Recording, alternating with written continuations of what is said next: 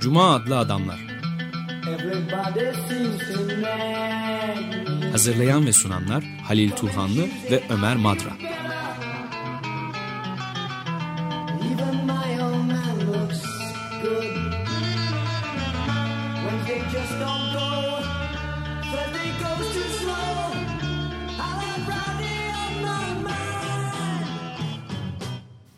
Merhaba Halil, hoş geldin. Teşekkürler. Ee, bu haftaki programda Simon Critchley'in e, kısa bir süre önce yayınlanmış olan bir kitabı var. Ama çok güncel bir kitabı. Yeni yaz- yazmış kendisi de. Ee, ç- çok zaman da geçmeden hemen Türkçe'ye çevrildi. İmansızların imanı. Alt başlığı da siyasal teoloji deneyleri. Daha önce de Sonsuz Talep adlı bir yayın, kitabı yayınlanmıştı ve biz size hatırlayacaklar dinleyicilerimiz o kitabı uzun boylu bir program hazır, e, ayırmıştık ve tartışmıştık. Bu kez günümüzün siyasetinde dinin ve dinsel teoloji, siyasal teolojide e, inceliyor. Günümüzde post seküler e, seküler çağdan bahsediyor, bahsediyoruz. Se- Modern siyasette e, seküler bir toplumda yapılıyor. Dolayısıyla dinin olmaması gerektiği düşünüyor başlangıçta hemen. Post metafizik çağda neden insanlar din boyutu içersin siyaset. Din temelinde değil ama din boyutu var siyasette. İkisi farklı şeyler. Burada verdiği örneklerden bir tanesi Barack Obama'nın yap- 2008'deki başkanlık seçimleri boyunca yapmış retoriğindeki dinsel vurgular. İnan, başarabilirsin. Ama burada liberal anayasacılıkla, Amerikan geleneksel liberal anayasacılığıyla o dil ile e, siyah Hristiyanların dilini kullanmıştı. Dinin, dinsel öğelerin retorikteki onlarla kurulmuş bir retoriğin gücünü çok iyi kavramıştı diyor Barack Obama için. Barack Obama'yı çok eleştirmekle birlikte orada iyi kullandığını kabul ediyor e, Simon Critchley. Ama aynı dili, dinsel e, dine göndermeler yapan Sarah Palin de yapmıştı. O da çok yapmıştı. Farklı bir din anlayışları var. Yani dini nasıl baktığınızda e, önemli bu.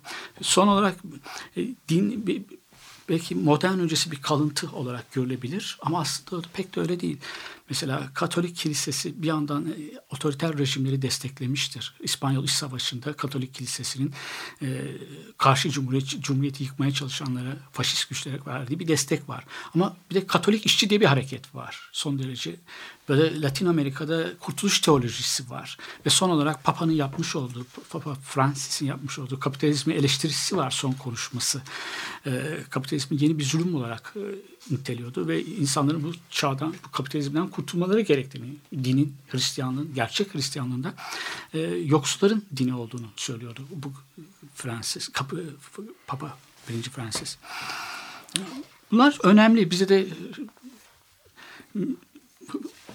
Mü- Müslüman sosyal kapitalizmi eleştiren bir Müslümanlar akımla karşılaşıyoruz. Antikapitalist Müslümanlar. Antikapitalist evet. Evet. Biraz e, hem gezi olaylarında isimlerini duyurdular. Biraz medyatik olma özellikleri de böyle bir şeyleri olmakla birlikte çok da olumlu aslında. Yani e, solla aynı pl- platformda buluşmaları ve solun e, söylemini benimsemeleri çok önemli. Evet. Hatta biraz da öz eleştirilerini yaptılar Türkiye'deki Müslüman İslamcı hareketin.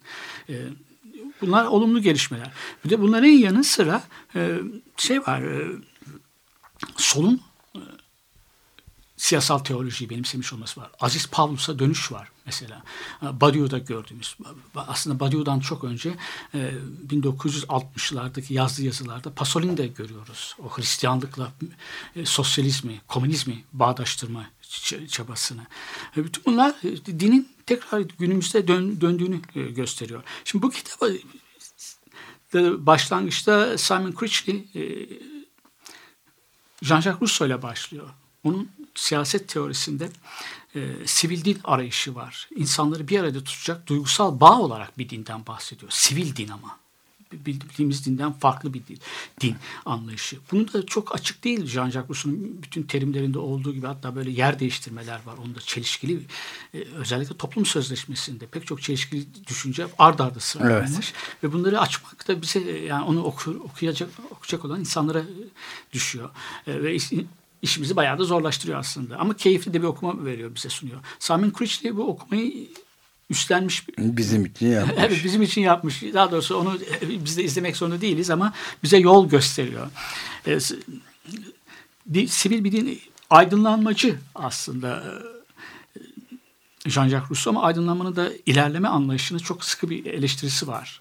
Şimdi Jean-Jacques Rousseau'nun az önce söylediğimiz gibi e, biraz e, Althusser üzerinden okuyor. Althusser ilk başta e, Jean-Jacques Rousseau e, okuması Ortodoks Marksistmiş gibi görünüyor.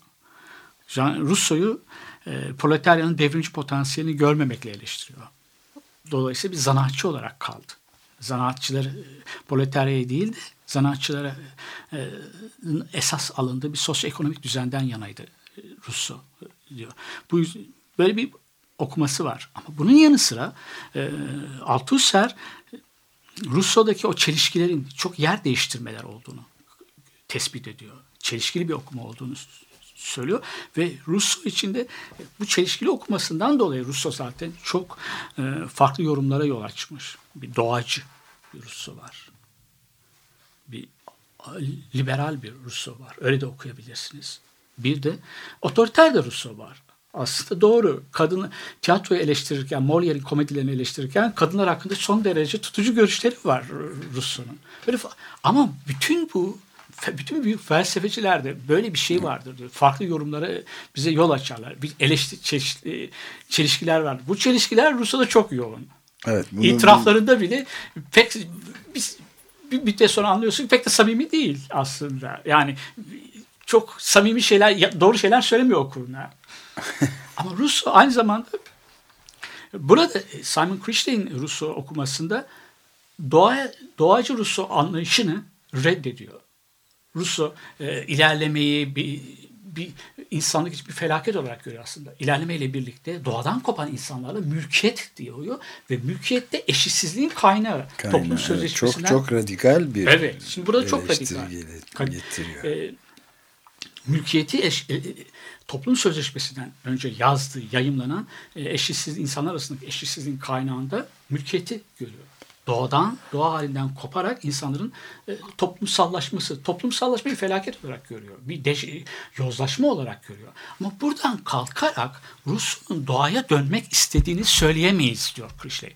Bu da fazlasıyla basit bir e, Rus yorumudur. Yani bunu anarşistler, daha liberter, liberterler kendi e, görüşlerine yakın bir Russo görmek istediklerine böyle çok kolay bir Russo e, yorumuna sapıyorlar. Russo yorumunu kabul ediyorlar. Aslında Russo e, doğadan kopmakla birlikte insanların toplum içerisinde o eşitsizliğin olduğu, yozlaşmanın olduğu, insanlar e, çok da iyi niyetli değillerdir. İnsan çok nefsine hakim olan birisi değildir diyor Rousseau. İnsan hakkında da in- insana dair karamsar görüşleri de var.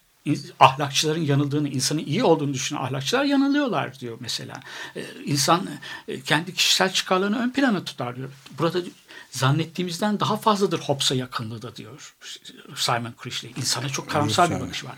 Ama bütün bu karamsar bak karamsarlık, insan hakkındaki karamsarlığını bir anda da gidermek istiyor. Neden gidermek istiyor? Siyaset yoluyla. Siyaset biliminden değil, siyaset sanatından bahsediyoruz. Siyaset kurgu işi. Yeni insanları bir arada tutacak, kişisel e, çıkarlarından vazgeçmelerini sağlayacak, onları ona ikna edecek, kendi özgürlüğünü, toplumun özgürlüğünü, toplumun özgürlüğü, genel özgürlüğü, genel birliği kendi özgürlüğün ifadesi olarak görecek bir insan yaratmak sözcüğünü pek kullanmak istemem ama böyle bir insanı dönüştürmek amacı. Siyaset biliminin değil, siyaset sanatının amacı bu olmalıdır diyor. Doğadaki eşitlik vardır doğru ama bu bir kaba eşitliktir diyor. Siyasi eşitlik, asıl eşitlik siyasi eşitliktir. O kendi çıkarlarını genel çıkarın içerisinde eritmeleri ama bireyliklerinden, tekilliklerinden de vazgeçmemeleri, insanın o toplumun içerisinde e, erimemesi kendisinin. Rousseau, Hegel'in Tin'in fenomenolojisindeki söylediklerini de Rousseau da söylemiş. Yani kendimizi hepimiz özgür olarak hissederiz ama e, çok fazla da köleyizdir diyor. Yani kendi, burada Hegel'in şeyini, e, o ruhun fenomenolojisinde söylediklerini dile getirmiş. Burada Rousseau'nun e, öngördüğü eşitlik, egemenlik halk egemenliği. Halk egemenliği derken yasa koyma, halkın genel iradenin yasa koyma edimini söz ediyor burada. Yani içkinlik var. İnsanlar kendi yasalarını koyarlar. Kendi, halk kendini belirler. Ama bir de bir, hemen arkasından da bir çelişkisi var. Anayasayı koyan da bir yabancı olmalıdır diyor. İlk yasayı yani bütün yasaların kurucusunu kurucusu olan yasayı bir yabancının kurması gerekiyor. Burada biraz kendini gösteriyor galiba. Polonyalılar için anayasa taslağı şey yapmış. Rusya Fransız değil. Rusya Evet, e, şehri sunuyor. Cenevreli. Cenevreli. Evet. Yani kendisi- Kanton. Cenevre kanton. Yani Cenevre vatandaşı olarak sunuyor. Bu anlamda Sokrat'ı nasıl Atina'ya bağlıysa öyle bağlı. Machiavelli Doğrudan demokrasiyi de Evet. o açıdan tabii e, akla getiren çok önemli şeyler de söylüyor. Yani Evet. eski Yunan'daki Atina'daki evet uygulandığı şekliyle doğrudan demokrasinin bir çeşidini, bir türünü de Jean-Jacques Rousseau da evet Cenevre vatandaşı olarak, yurttaşı olarak e, kendi de getiriyor diyebiliriz herhalde. Evet yani mesela Machiavelli'nin de iyi bir yurttaş, iyi bir yurttaş e, şehrini kendinden daha çok sever. Onun yurtseverliği, şehir severliği biraz. Evet. Rus- Rusya da öyle. Bu- yüzden de yabancı, anayasa yabancı yapsın derken biraz da kendini işaret etmiş, işaret etmiş oluyoruz. Evet, bir e, nefes alalım şimdi. The Ramones grubundan bir şarkı dinleyelim. Bilinen bir şarkının yorumu. Have you ever seen the rain?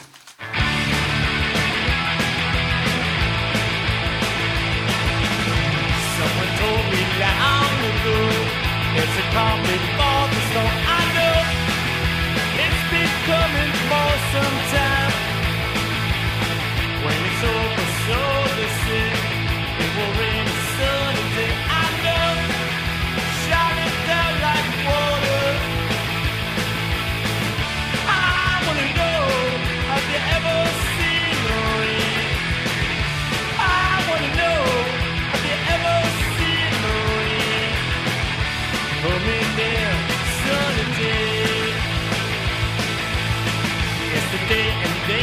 for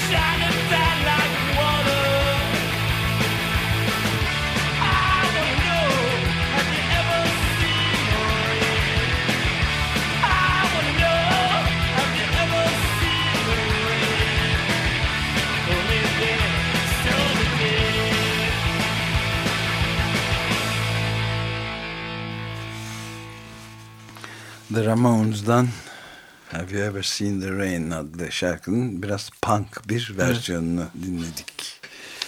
Evet, Cuma Adlı Adamlar programındayız. Açık Radyo 94.9'da.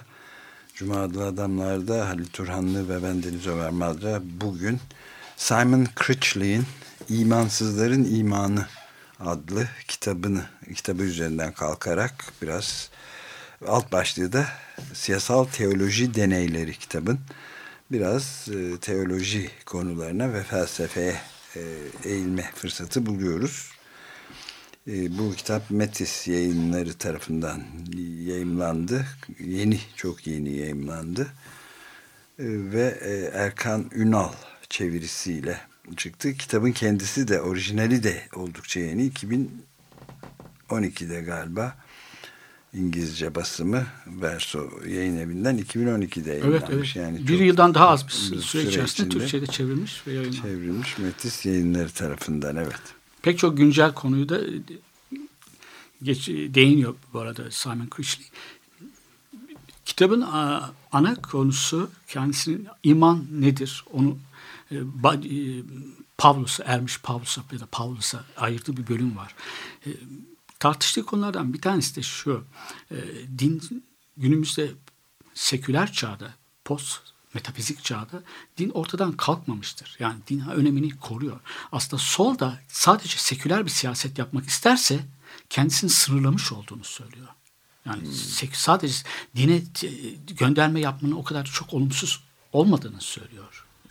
Ama nasıl gönderme yaptığınıza bağlı. Obama ve Sarah Palin örneğinde görüldüğü gibi. Burada dinsel olan hayatımızdan geçip gitmemiştir. Aslında kutsal siyaset evet kutsallıklarla toplumların dışındaki birisine gönderme aşkınla bir gönderme yaparak siyaset yapılmıştır uzun zamanlar, uzun çağlar boyunca. Ama zamanımızda da kutsallaştırmanın başkalaşımlarından söz ediyor. Başkalaşmış kutsallıklar.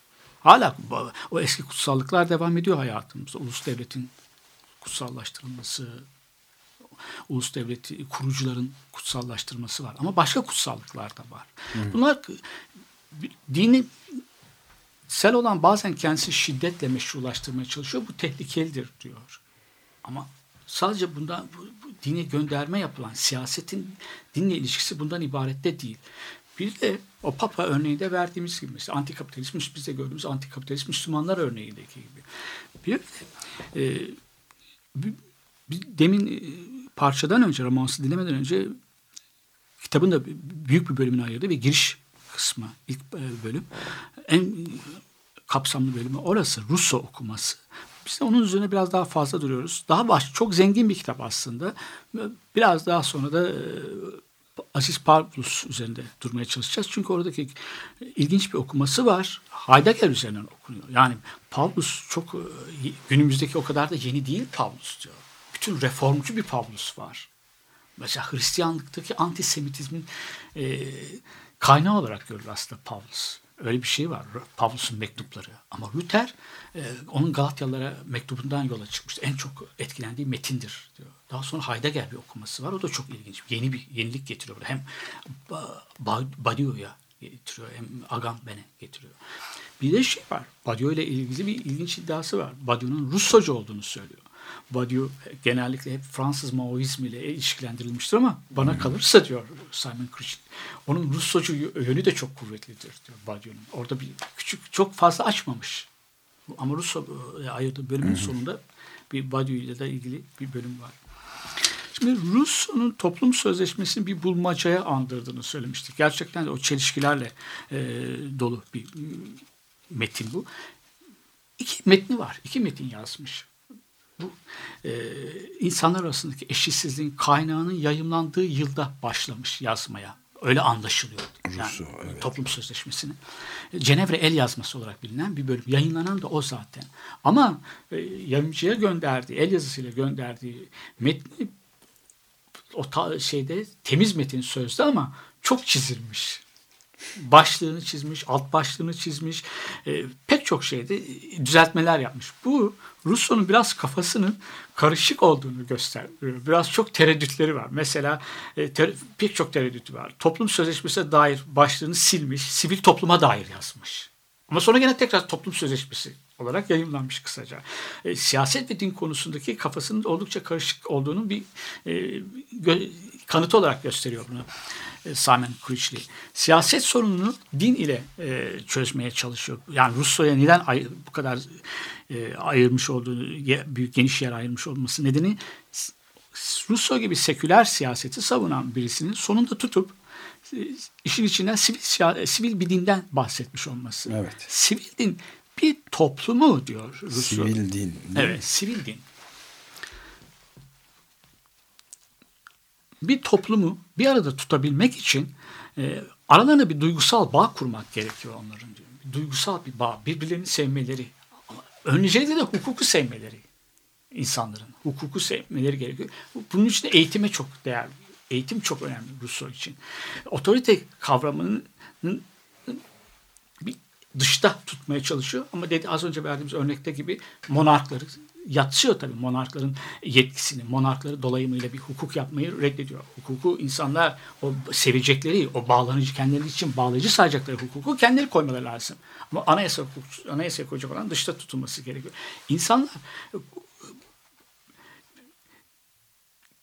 kendilerini var edebilmek için, bir toplum olarak bir arada tutabilmeleri için bir duygusal bağ gerekli. Bunun için hukuk, yurttaşlık e, ritüelleri öngörüyor Rousseau. Mesela tiyatro eleştirisi de buradan çıkıyor. Yazmış olduğu mektuplardan bir tanesinde e, tiyatroya bir eleştirisi var. Aslında kendisi de tiyatro oyunları yazmış. Ama berbat bir oyun yazarı oldu. Kesin herhalde. E, çünkü yedi tane yazdığı oyundan e, hiçbir yayınla, hiçbir sahnelenmemiş. Bir tanesi Narkisos adlı bir oyunu. Galiba sadece bir ya da iki gece sahnelenmiş. Burada Narksizmi e, eleştirisi var. Modern toplumda insanlar e, kendilerini belki bu, sadece modern toplum derken gerçekten modern toplum. Yani günümüzün toplumlarını e, eleştiriyor. Tüketim toplumunu eleştiriyor. İnsanların temayüz ettiklerini gösteriyor. Temayüz ettiklerini modern toplumda insanlar öne çıkmak isterler. Ama sadece öne çıkmak isterler. Pek de özellikleri olmadan öne çıkmak isterler. Özellikleri olmayan insanlar da öne çıkarlar. Bu içinde yaşadığımız toplumun da eleştirisi. Rousseau'nun verdiği çok derece yakın tarihli bir eleştiri aslında. Evet, Uzaktan evet, o sesi... Çok da geçerli evet. yani günümüze e, bayağı ışık tutabilen nitelikte bir şey olduğunu söyleyebiliriz. Doğa halinde insanlar gururluydular. Ama bu gurur şişti. Gurur aşırı oldu. Bir şeye dönüştü. Kibire dönüştü diyor. Evet. Bir de narsizm, narsizmin bir el, şeydir, e, temelini oluşturur. Oyununda eleştirdiği bu. Ama tiyatroyu eleştirmesinin iki nedeni var. Molière'in e, komedilerinde görüldüğü, pek Molière'in adını anmaksızın e, söylediği şey. E, kadınlar toplumsal rollerinden dışına çıkıp erkekler üzerinde egemenlikler kurarlar diyor. Bunu bizim çok sevdiğimiz, doğa aşığı gördüğümüz Rusya. Eşitlikçi. Biraz insanı düş kırıklığına uğratan bir şey. Ama bu her bütün düşünürlerde var. Yani mutlak e, doğruları söylemiş. Bir mutlak hakikatleri dile getirmiş bir e, düşünür yok. Bunu arar bu, bu, bu, bulamayız evet. Bu kutsal kitap olur böyle. Evet. Yani Rusya her şeyden önce Cenevreli, Cenevre vatandaşı tamam şu bu ama bir insan. Evet şu sıralarda da özellikle mesela e, şimdi bütün dünyada gözüken ama e, son sonda da Türkiye'de çok belirgin şekilde ortaya çıkan bir anomi durumundan evet. bahsedebiliriz. Yani bu biraz önce sözünü ettiğin e, toplumsal bağların bazı değerler etrafında duygusal evet. E, bağlar örülerek ancak bir toplumun canlılığını koruyabileceği yolundaki görüşler işte sanıyorum Durkheim'da filan da evet, çok evet, net evet. olarak görüldüğü gibi bir e, toplumun toplum olarak var olabilmesinin hayatiyetini koruyup geliştirmesinin temel şartlarından biri de böyle bir duygusal bağ evet. sistemi kurulması ama şimdi e, hem kutuplaşma diye de ifade evet. ediliyor Türkiye'de çeşitli adları var ama belki de en uygun şeylerden birisi anomi e, evet. diye izah edebileceğimiz bir kavram. Her şeyin berhava olduğu. Evet. Yargı erkinin kendi içinde Hı. kavgalı işte toplumun kesin, çeşitli ideolojik ve inatçı bir şekilde kavgalaşmaya gittiği bir durum. Gayet endişe verici bir evet. hali de var ve ona da yani bu Rousseau'dan da Evet, kurumların bazı şeyler aşınması, evet. E, işlevlerini yerine getirememesi, toplumun e, dinam, toplumsal dinamiğin gerisinde kalması, onu değiştirmek isteyenlerin engellenmesi birçok bunlar sadece Türkiye'de değil pek çok diğer sorunlar toplumlarda da yaşanan sorunlar. Fakat e, Russo tiyatronun yerine e, biraz koymak istediği yurttaş e, ritüelleri var. İşte tiyatronun e, duygusal bağları kurmak için bunu öneriyor aslında. Sivil dinin ne olduğunu çok açıklamamış. Ama Kürç de sivil din duygusal bağ kurmak gerektiğini söylüyor bir yerde. Bir yerde sivil hiç bahsetmeksizin e, duygusal bağ olarak Cumhuriyet bayramlarını, Cumhuriyet ritüellerini öngörüyor. Tiyatroya eleştirmesi nedeni te, temsil vardır sadece orada diyor. Hiç başkasının acısını, acılarından söz eder ama yaşanmamış acılardır bunlar diyor. Tiyatroya da tıpkı Platon'un şairleri kovması gibi. O da yaşadığı şehirden tiyatroyu kovmaya çalışıyor e, Russo. Bunun yerine bir direğe bir şeritler asın ya da bir bayrak asın. Onun etrafında insanlar dans etsinler. İşte size bir şey bir, insanları bir araya getirecek şey. Bunu Fransız devriminden sonra Robespierre'in de yaptığı şeyler var. Cumhuriyet bayramları, Cumhuriyet'in kendine ayinleri. Bu da bir e, kutsallaştırma. Cumhuriyet'in kutsallaştırma. Bunun tehlikeli bir yönde var aslında. Yani bu kadar böyle bir araya tutmak, çok pekiştirmek, çok büyük bir homojen bir kitle oluşturma kaygısı Nürnberg gösterileri. Evet. Bunun bir yönü de oraya gidebilir. Böyle bir şeyi de var yani. E, riski de var.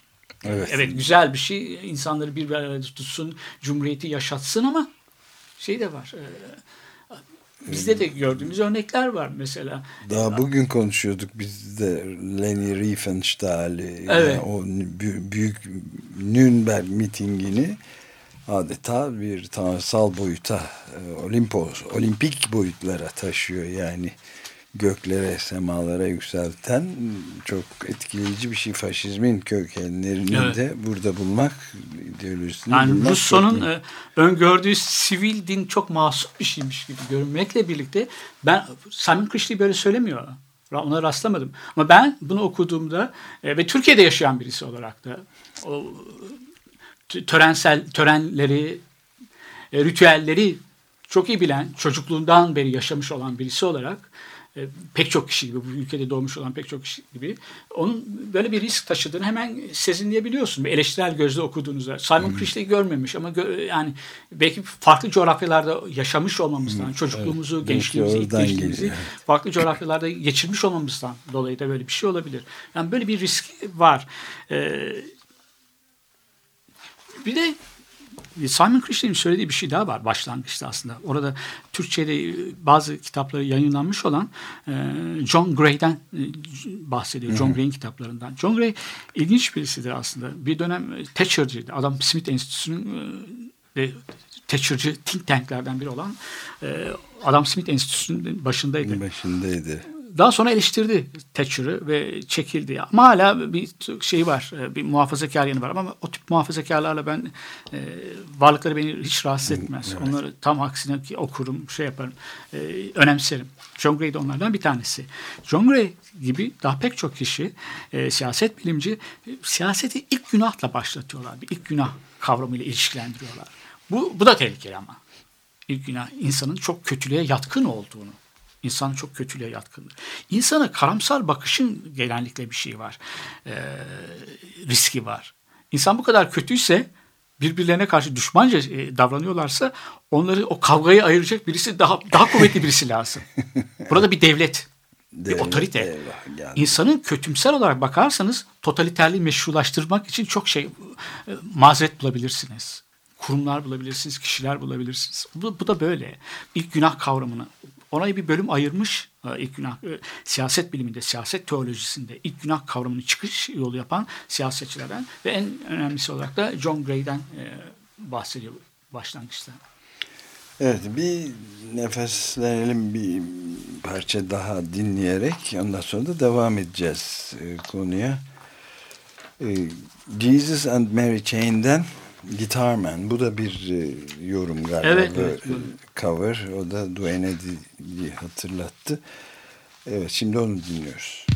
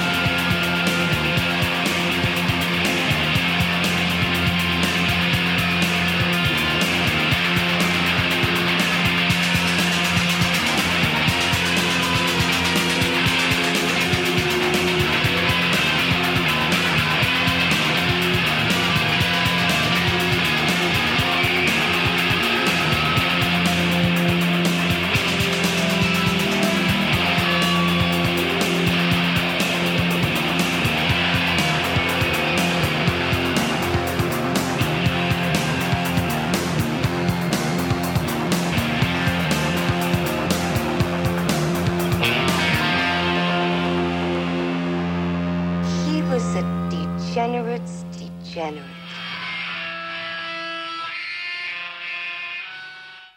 Guitar Man, Jesus and Mary Chain'den dinledik ve Açık Radyo'da devam ediyor programımız saat 11.38 canlı yayında. Simon Critchley'in kitabını konuşuyoruz. Halil Turhanlı ile birlikte bendeniz Ömer Madra. İmansızların imanı başlığını taşıyor. Alt başlığı siyasal teoloji deneyleri Metis yayınlarından geçen ay yayımlandı. Ve e, kendisi kitabın orijinali de zaten 2012 yılında yani bir seneyi geçmeden hemen Türkiye'de de Tuncay Birkan çevirisiyle yer aldı. Pardon Erkan Ünal çevirisiyle yer aldı. Tuncay Birkan yayımına hazırlayan editör. Evet Rousseau üzerinde yeni okumalar getiren bir adam Simon Critchley. Sadece Rousseau değil ama. Rousseau değil evet. Paul, e, Pavlus üzerine de. Doğrusu Pavlus'a ermiş Paulus'a ya da Paulus'a çok e, bir rağbet var. Ama bu rağbetin de yeni olmadığını düşünüyor. E, reform eylemlerine, reform hareketinin kaynaklık etmiş olduğunu kanısında. Tezlenen bir tanesi bu. E, Paulus'un yazmış olduğu Selaniklere, Galatyalılara yazmış olduğu mektupların Luther'i çok etkiledi. Özellikle Galatyalılara yazmış olduğu mektup. Dolayısıyla burada Paulus bir reformcu olarak çıkıyor. Değişik okumaları var. Paulus'u aslında mesela Badiou'nunki en çok en yaygın, en çok rağbet gören devrimci bir Paulus. Olabildiğince devrimci bir Paulus var karşımızda. Evrenselci. Ee, yeni bir militanlık figürü, kararlılık figürü. Militan, yeni bir militanlık biçimini öneriyor Paulus.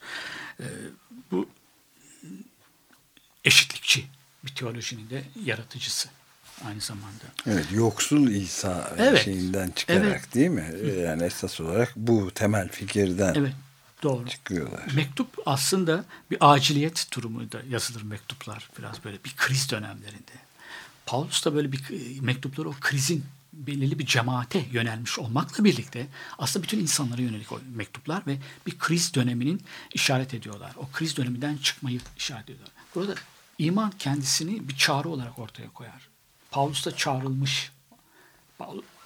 Paulus'un asıl, asıl bir Yahudi var Roma toplumunun Roma toplumu içerisinde oldukça saygın bir yere sahip olan ve zengin bir Yahudi. Saul. Ondan Saulus. Ama Hristiyanlık kabul edince Paulus oluyor. Paulus bir hatırlatması var Agamben'in. Küçük, önemsiz anlamına da geliyor. Kelime köken olarak. Hmm. O çağrıldığı andan itibaren bütün ilk Hristiyanlar gibi Paulus da o Yahudiliğinden, zenginliğinden, pek çok şeyinden vazgeçerek kendisini Roma toplumunun içerisinde itilmişler. Yeryüzü, Frans Fanon'un deyişiyle yeryüzünün lanetlerinden bir tanesi oluyor. Onların arasına katılıyor. Kilise kurumsal dinden, örgütlenmiş dinden hiçbir zaman bahsetmiyor Paulus. Kilisenin şeyi değil. Kiliseyi eleştiriyor aslında. Kiliseyi İsa'dan bahsediyor. Kendisini çağıran İsa ve onun için önemli olan da diriliş. Paulus'un devrimciliğinden bir tanesi geleceğe yönelik olan diriliş. Gelecekte vuku bulacak olan bir şeyle ilgileniyor. Onu Hristiyanlıkta çekici kılan vurgu yaptığı şey hem Hristiyanın yoksulların dini olması, yoksulların safına katılması hem de İsa'nın dirilmesi. Yeniden dirilip evet. gelmesi evet. Bu, bu, bu nedenle e, Ernst Bloch'un söylediği gibi henüz olmayandan bahsediyor. Biraz da ütopyacı aslında. Evet. E, Paulus bu anlamda. Fakat Simon Critchley'i asıl ilgilendiren Paulus'ta e, Heidegger'in okuma, ben diyor Heidegger okuması üzerinden bir başka size bir Paulus e, sunayım isterseniz diyor ve ilginç bir şeyle başlıyor anekdotla. E, Heidegger Birinci Dünya Savaşı'nda orduda ama geri cephede meteoroloji servisinde. Ama ordudan savaştan döndükten sonra 1919'da bayağı kafası savaşın etkisi altında. Hava tahminleri yapmak o kadar onu korkunç muydu bilmiyorum diyor. Cephede değildi, cephede değildi ama savaş bayağı etkilemiş onu. Evet. E, Heidegger'i. Ondan sonra kendisinin nikahlarında e, kıyan şahitlik yapan e, Katolik rahibe bir mektup yazıyor. Aslında zamanda da dostu. 1919'dan 1921'e kadar e, din üzerine dersler verecek. Paulus'un mektuplarını okuyor. Yazdığı arkadaşı olan din nikahlarını kıyan e, Katolik rahibe yazdığı mektupta Hristiyanlığın pek günümüzde Katolikliğin e, pek inanıcı bulmadığını, Katoliklikle ilgili çok kuşkuları olduğunu söylüyor. Kendisi de Katolik. Esas Hristiyan, asli Hristiyanlıktan bahsediyor ve asli Hristiyanlığın özünün de Paulus'ta olabileceğini söylüyor. Buradan yola çıkıyor. Ve e, protestanlığın asli Hristiyanlık olduğunu söylüyor bir daha. Bir başka şeyinde, mektubun başka yerinde. Böylelikle Paulus protestanlık arasında bir bağ kuruyor. E, Simon Christine söyledi. Bu bağ çok doğru diyor. Çünkü e, Luther'i de çok etkilemişti gerçekten. Paulus'un mektupları o Galatyalılara yazmış olduğu. Böylelikle bir reformcu, bir kiliseye karşı olan bir e, baş kaldıran. e, evet, baş kaldıran. Hatta e, biraz da kilisenin dışında gördüğü için onu asli Hristiyanlık teoriminin e, protestanlık demekle birlikte kimi yerde pek çok notlar almış e, Heidegger. Din üzerine bir kitabı da var bu notlardan. Derslerini de kullanmamış o notları ama kitabının kaynağı olduğu dair ipuçları var bu notların, almış olduğu notların. İşte o notlarda e, Paulus'u, Ermiş Paulus'u bir e, mistik olarak gördüğünü söylüyor. Mistik Critchley. Heidegger burada aynı zamanda hem protestanlığın kaynağında gördüğünü protestanlığı asli Hristiyanlık olarak kabul ettiğini Katoliklikten 1919'da askerden geldikten ordudan koptuktan sonra savaş sonrasında Katoliklikten koptuğunu hı hı. Pavlus okumalarıyla birlikte e, Pavlus'u bir hem protestanlığın kurucusu hem de bir mistik olarak gördüğünü onun okumalarından almış olduğu notlardan böyle bir sonuç çıkacağını e, çıktığını söylüyor. Burada aslında bir arada bir gönderme şeyi var. Bir bağ da kuruyor. Bir halka var. O da Marsion. 2. yüzyılda yaşamış olan radikal sapkın bir Hristiyan Marsion. Ee, İbrani İncil ile e, iki e, Tevrat'la İncil arasında bir kopma e, gerçekleştiren ve tek tanrıcılıktan iki tanrıcılığa geçişi sağlayan birisi öğretisinde en azından bunu sağlayan birisi.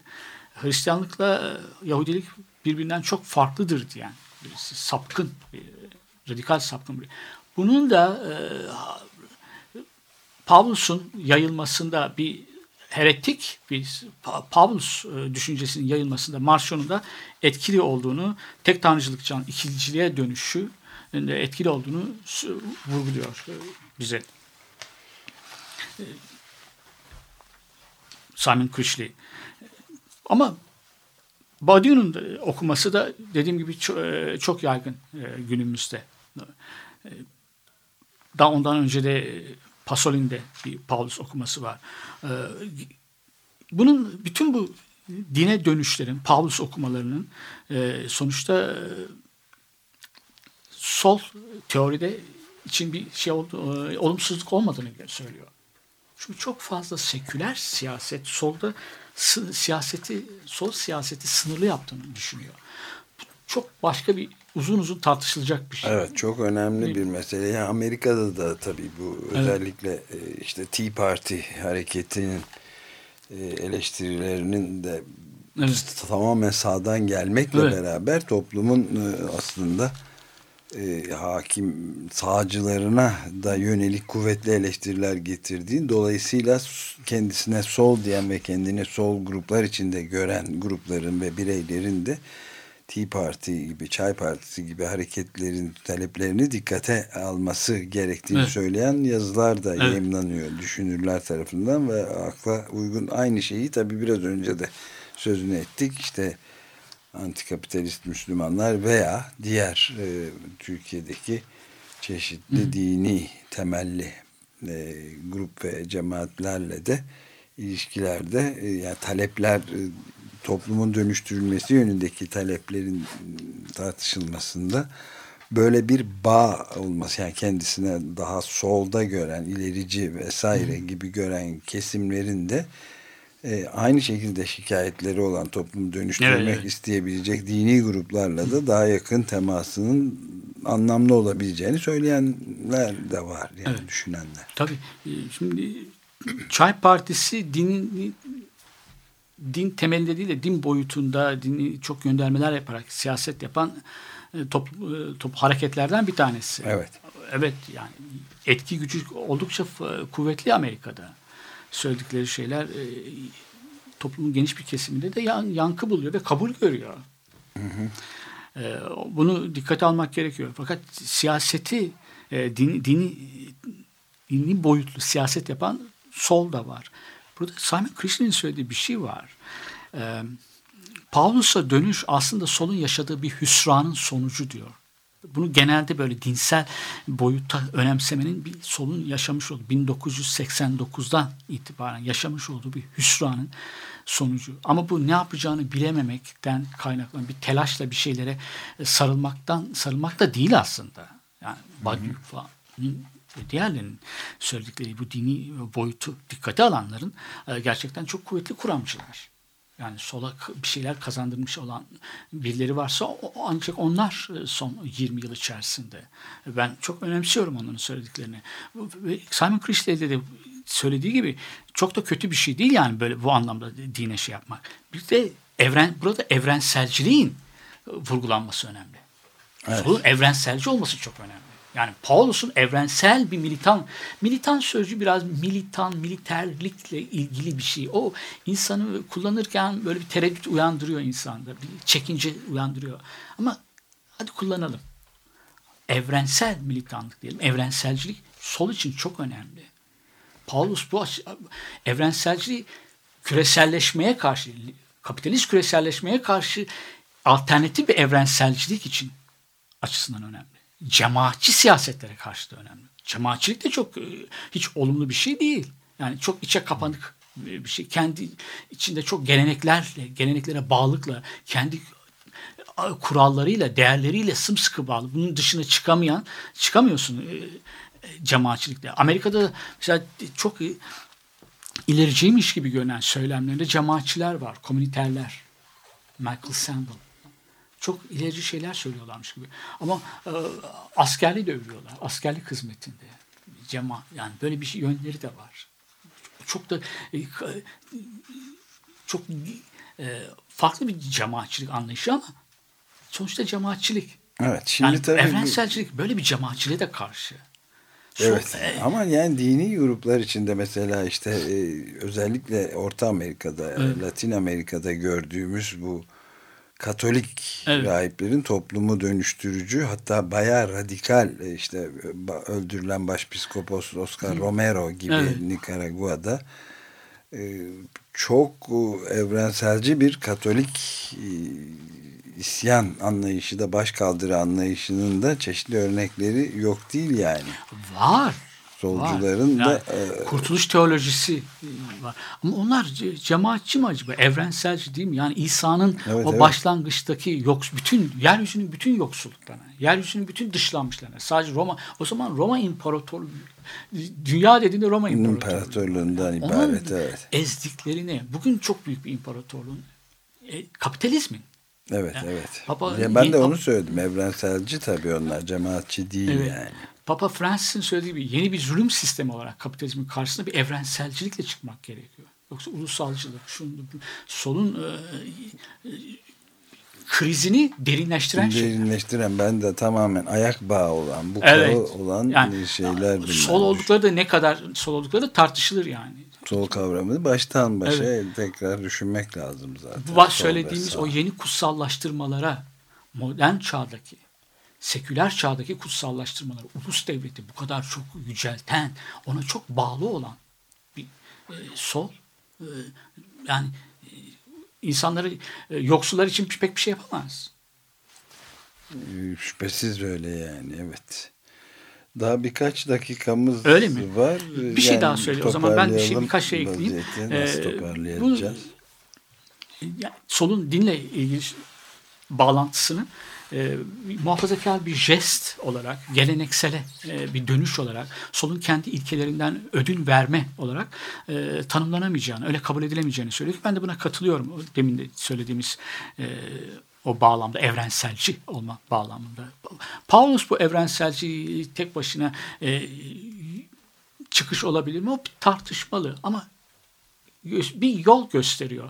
Yani o 1989'dan sonraki solun yaşadığı daha da çok eski aslında. Yani e, Sovyetler Birliği'nin de ne yaşamış olduğu krizin nedeni çok eskiden. O ulusalçılık o ne zaman 1917 ile 1989 arasında ulusalcılık ne zaman oldu çok iyi bilmiyorum ama Doğu Halkları Kongresi falan evrenselcilikten vazgeçtiler. Vazgeçtiler. Bayağı radikal evet. bir dö dönüş. diyebileceğimiz bir dönüş Rus oldu. devletlerin her halükarda e, savunulması. Keza Çin'in üç dünya teorisinin 1970'li yıllarda kurun o bağımsızlığını kazanmış olan yeni devletlerin e, ulus devletleri çok yüceltmesi. Halbuki oradaki içte yaşanan çok farklı bir yeni sınıflar oluşuyor. Onların baskısı var. Yeni bir diktatörlük dönemi, diktatörlük başlıyor. Onları ulus devlet bu kutsallıkları savunması çok önemli. Evet. Evrensellik bu bakımdan önemli.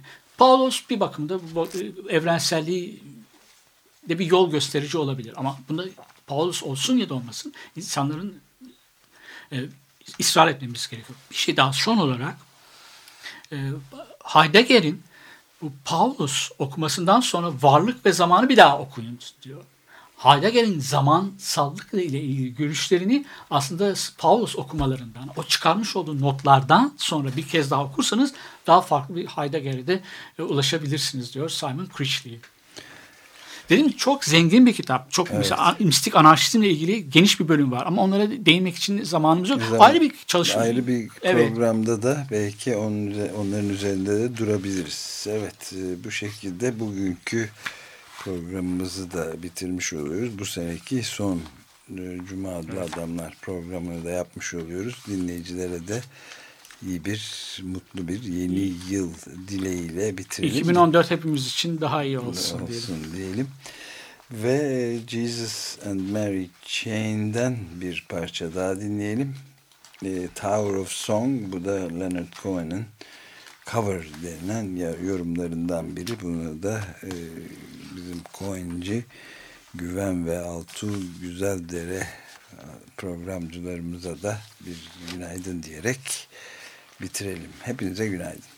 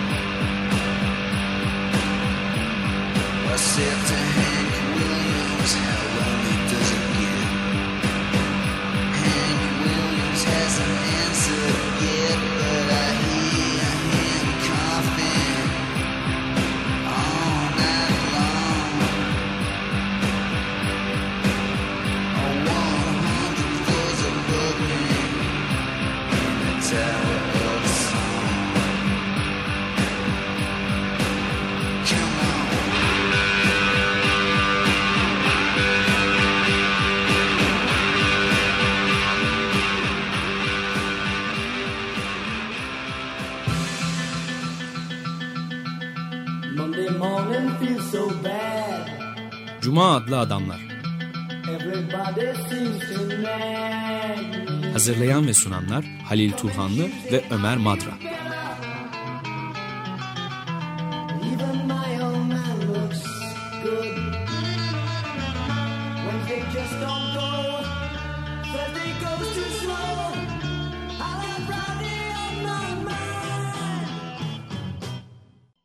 Açık Radyo program destekçisi olun. Bir veya daha fazla programa destek olmak için 212 alan koduyla 343 41 41